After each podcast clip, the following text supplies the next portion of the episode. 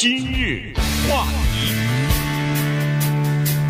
欢迎收听由中讯和高宁为你主持的今日话题。这个上个星期啊，周末的时候发生了很多事情哈，其中一个呢影响非常深远啊，尤其是对中东的这个地缘政治格局来说，呃，产生很大的影响哈。这个呢就是沙乌地阿拉伯，就或者叫沙特阿拉伯和伊朗之间的达成的某种和平协议哈，他们。呃，都宣布了，说是要恢复双方的外交关系，互派大使。然后，这这是以前他们曾经有外交关系啊，但只不过在二零一六年的时候呢，呃，中断了。中断以后呢，就两个国家就一直等于是针锋相对哈，变成敌对的这个势力。我们都知道他们是代表两个这个呃伊斯兰的两个不同的教派啊，一个是逊尼派，一个是这个。呃，那叫什么？什业什叶派哈，所以呢，呃，两个都想争自己的呃，在这个地区当中呃，扩大自己影响力，变成自己的，变成自己教派里边的这个领军人物哈。那么，所以两个人呃，这两个国家呢？就打得不可开交，但是居然在一夜之间达成和解了啊！这个事情呢，让整个全世界吧，包括阿拉伯世界啊，也都呃震惊啊，他们感觉到。不可思议，更不可思议的是，这场这个两双方的谈判的斡旋不是美国，而是中国。好，这个事情呢，让人家更加觉得匪夷所思。所以呢，这个对中国来说，等于是在这个国际的外交舞台上又上了一个台阶啊，算是中国在外交上的一大胜利了。有一个笑话啊，这个笑话只有四个字啊，叫做“中东和平”啊。常常人们拿这个开玩笑说，在这个世界上不存在这么一个东西，叫做“中东和平”，只有中东利益。你想想，它是有道理的，因为这个里面有千年以上的宗教仇恨。我们今天说的是五个国家，叫做美中沙伊以，就是美国、中国、沙乌地阿拉伯、伊朗和以色列。嗯，这五个国家，你听一听它是什么问题，对不对？这个里面涉及到世界三大宗教。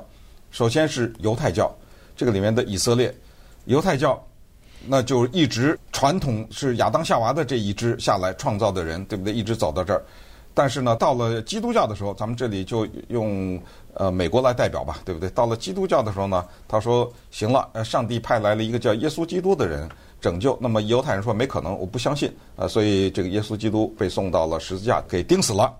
这个仇恨怎么化解？接下来。到了伊斯兰教的时候，哦，对，是有一个人叫耶稣基督，他上帝的先知。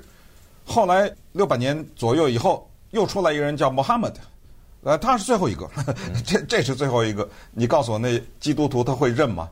所以在这种情况之下，带有这样的一些历史，他们有可能成为朋友吗？一九七八年，美国总统 Jimmy Carter 在那个 Camp David 叫大卫营或者戴维营，对，签署了中东和平。把埃及、呃、以色列，结果导致怎么样？一九八一年，安瓦尔萨达特埃及总统在阅兵的时候被枪扫射给打死了。后来克林顿签署了让那个以色列的总理伊萨克·拉宾跟谁啊？跟阿拉法特，对不对？又签署了一个中东和平。结果怎么样？在一九九五年的时候，伊萨克·拉宾在他的自己的国家以色列被激进的犹太青年人刺杀。不管是当年的卡特，还是后来的 Rabin 呐、啊，还有 Arafat 这些人，他们都得了诺贝尔和平奖。但是说实话，也没怎么看到这儿的和平。他这里面没有什么真正的朋友，他就是武器，对不对？沙乌地阿拉伯要美国的武器，石油，中国在这个地方百分之四十的中国的能源是来自这个地方，要地区的影响。同时，对整个世界格局的影响，在这个大的框架之下，我们就知道啊，这个地方，它有的时候今天你和你和我好，明天我和你好，它背后它都有很多利益在里面。对，没有什么真正的和平的一些，缺乏真正的和平的基础。对。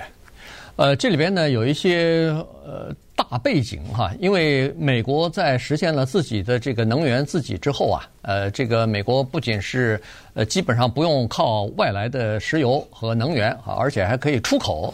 在这种情况之下呢，中东对美国的基本的这个关键的利益呢，已经没有那么重要了。所以呢，美国说实话在中东这一带呢，它的力量呢有所减弱啊，这个就留下一个真空。原来呢，在中东影响力最大的肯定那就是美国了。所有的事情，所有的外交的斡旋，基本上离开美国是不行的。呃，苏联那个时候稍微也有一点影响力，但是大概也仅在这个伊朗啊，在什么呃叙利亚啊这些地方稍微有一点影响力哈。中国呢，在那儿的影响力基本上是叫做经济方面的，他不参加到各种各样的呃双方的冲突当中啊，去斡旋去解决，因为那个时候第一关系还不够啊，第二实力也不够啊。这个外交讲的就是一个国家的整体的实力，所以现在呢，情况是这样子。美国在中东的影响力，或者说它的关切点啊，逐渐的下降了。因为能源已经实现自己之后呢，呃，在中东的这个影响力下降，那么中国就看到了这一点，这是第一。第二，呃，这个伊朗和沙乌地阿拉伯也都有自己切身的担忧。首先，他们两个国家在也门打了一场叫做代理人战争啊。这个也门的政府军是由沙乌地阿拉伯所支持的。呃，也门的反政府的胡塞武装力量是伊朗所支持的，所以双方之间打了八年了。呃，包括在战争当中死亡的军人和平民，呃，除了战争以外，还有还有饿死的呢。那个也门那个饥荒啊，什么干旱啊，饿死的人加在一起三十七万，就是联合国的官方数字三十七万多。但是三十七万多，你可以想象，在。当然，有的时候时不时的，我们可以在联合国的什么会议上可以听到，但是在美国在西方的媒体上基本上没有报道，非常少。所以这个呢，让阿拉伯人感觉到非常不满意啊，说俄乌战争刚打的时候还没死人呢，你这拼拼命的报道，我们我们阿拉伯兄弟在这儿每天都在死人，怎么没没人说呀？没人给我们援助啊？没人呃这个调停啊？没人介入啊？等等哈，所以。双方 打到现在八年下来以后呢，筋疲力尽了哈，这是第一。第二，呃，这个伊朗啊，现在生存危机比较困难。首先是美国加西方对他的制裁，第二是呃，这个以色列最近是时不时的宣称说是要对他进行军事打击哈，所以在这种情况之下，他急需要和呃周边的这个阿拉伯兄弟呢，这个稍微的缓解一下，呃，来减轻自己的这个压力。再加上沙乌地阿拉伯也是啊，他实际上对美国也略有一点不满。同时呢，他在这个经济上，在以后的发展上，他认为说这个呃这个国家整个的未来的前途要转向。我们以前曾经多次报告过啊，说他就认为说这个石油它是一个呃以后可能会逐渐越来越少，因为大家都要转成绿色能源。呃，这个十几年以后。二十年、三十年之后，石油你还想卖也卖不动了哈。在这种情况之下，他必须要进行经济的转型。那在经济的转型当中，他发现说中国可以帮他啊，一是资金，第二是这个各种各样的基础设施的建设，呃，还有包括武器方面，他原来是完全依赖美国提供，现在呢，哎，没准儿。中国也变成一个，呃，这个对象哈，替替代的可可取代美国的这样的一个对象，所以他也有意呢，想要借助中国的力量呢，来实现自己在这个阿拉伯的，不管是独立也好，是自己的这个影响力也好，所以双方都有意愿想要和谈，中国在中间再一这个斡旋呢，等于是一拍即合了。你认为他很爱中国吗？对不对？呃，光是他这个同本是同根生，相煎何太急。光是那个阿拉伯的沙乌地阿拉伯的逊尼教派和伊朗的什叶，这已经是深仇大恨了，打得不可对，对，已经打成这个样子了。但是同时呢，但是他当他们这看到的是来自于另外的更大的叫做异教徒啊啊，对不对？这些的时候，他们又要联合在一起，所以这里面非常的复杂。等会儿咱们再说。今日话题，欢迎您继续收听由钟迅和高宁为您主持的《今日话题》。这段时间跟大家讲的呢是沙特阿拉伯和伊朗之间的这个和解哈，他们在中国的斡旋之下呢，达成了这样的一个呃恢复外交关系的这样的一个协议哈。呃，与此同时呢，这个这个一通过以后呢，好像当天马尔代夫就马上宣布和伊朗恢复了。这个外交关系哈，所以呢，呃，它是有一些外溢的效应的。也就是说，在呃这个中东的这个地缘政治的这方面呢，它是有比较大的这个影响力的。当然，在做这个双方之间和解的时候，肯定是有一些条件的了。首先是伊朗就答应了说，他停止对这个沙乌地阿拉伯的任何的攻击啊，这个除了军事攻击之外，可能还包括一些其他方面，什么网络攻击啊、信息攻击啊等等哈。同时呢，呃，双方在这个也门的呃对峙呢，武装对峙呢，恐怕也会停止。当然，现在已经停止了，因为去年的时候已经呃，在美国的斡旋之下，已经这个就是也门的政府军和。呃，胡塞武装之间已经达成了一个停火协议啊，但是，呃，双方如果背后的支持者、背后的老板不停止的话，那这个随时都可以再爆发战争啊。但是现在看来呢，呃，双方也都打累了，所以也准备要停止下来了。然后呢，这个伊朗也同意啊，他就不再。向外边啊输出他的这个叫做武装游击队了，因为他支持了太多的什么一会儿真主党的呃一会儿是真主党了，一会儿是那个黎巴嫩的呃就是黎巴嫩的真主党了，一会儿是叙利亚的什么呃反叛军了，一会儿是这个了那个了哈，他他支支持了很多各种各样的这个呃武装组织到各个地方去哈，所以呢，其他的国家大概对这个情况呢也非常的恼怒，也非常的头痛。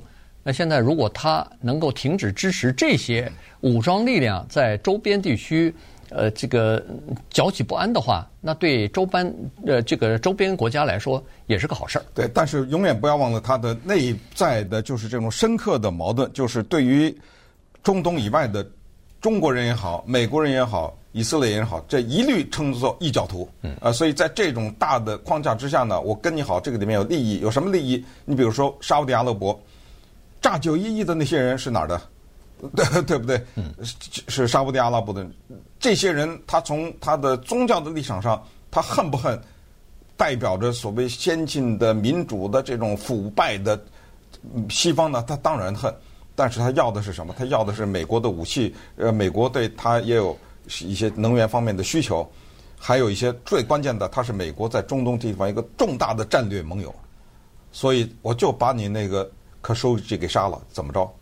呃，对不对？就把那记者，对我就杀了你，拜登，你在你说什么狠话？是谁到我这儿乖乖的跟我拿拳头来碰来了？对不对？你跟我碰了拳头，因为想在俄乌战争当中，你想把石油价格降低一点，他跟你拳头也碰了，他降了吗？对不对？对灰溜溜的呀，拜登就回来了。再看以色列，以色列那这是跟伊斯兰教徒这更深仇大恨了。呃，曾经呃，伊朗要把以色列从地球上给消灭掉嘛？但是以色列在跟沙乌地阿拉伯套近乎呢。嗯，他为什么？因为想一起啊对抗伊朗，共同的敌人嘛。对，你不要忘了，因为伊朗现在的这个核武器的它的提炼的程度已经完成了。嗯，它现在就迅速的就可以造出来这个核武器。嗯，这个使得这个地区呢就更加的不安定。所以这里有这个因素。那沙乌地阿拉伯。跟伊朗这么一个宗教的逊尼和什叶的这么一个对抗，他这又是搞的什么名堂呢？他在为什么在中国的签署家又跟他搞这些和平协议啊什么之类的？这里面他呢，首先考虑到刚才你说的什么八年的战争啊什么之类的，同时呢，他也在这玩大国之间的关系呢，你知道吧？他在玩这个东西。他呢，反正跟伊朗搞关系，他跟中国派代表什么，他全都告诉美国了。呃，他每往前走一步，他把这个事情都汇报给美国，但是你也没拿他没什么办法。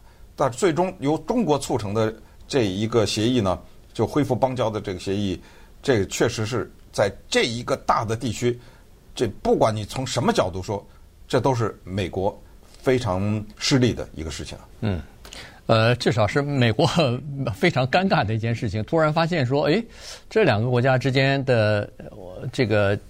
等于是和平协议了，或者是恢复外交的这个协议，好像跟美国没什么事儿了啊。这个呃是中国介入进来。当然，美国跟伊朗之间因为没有外交关系，所以一般跟伊朗的谈判，呃，基本上呢，西方国家都是找这个瑞士来做中介人来进行谈判的哈。啊，包括那个啊，包括那个就是呃核子协议哈，伊朗的核子协议呃也是这样的一个情况。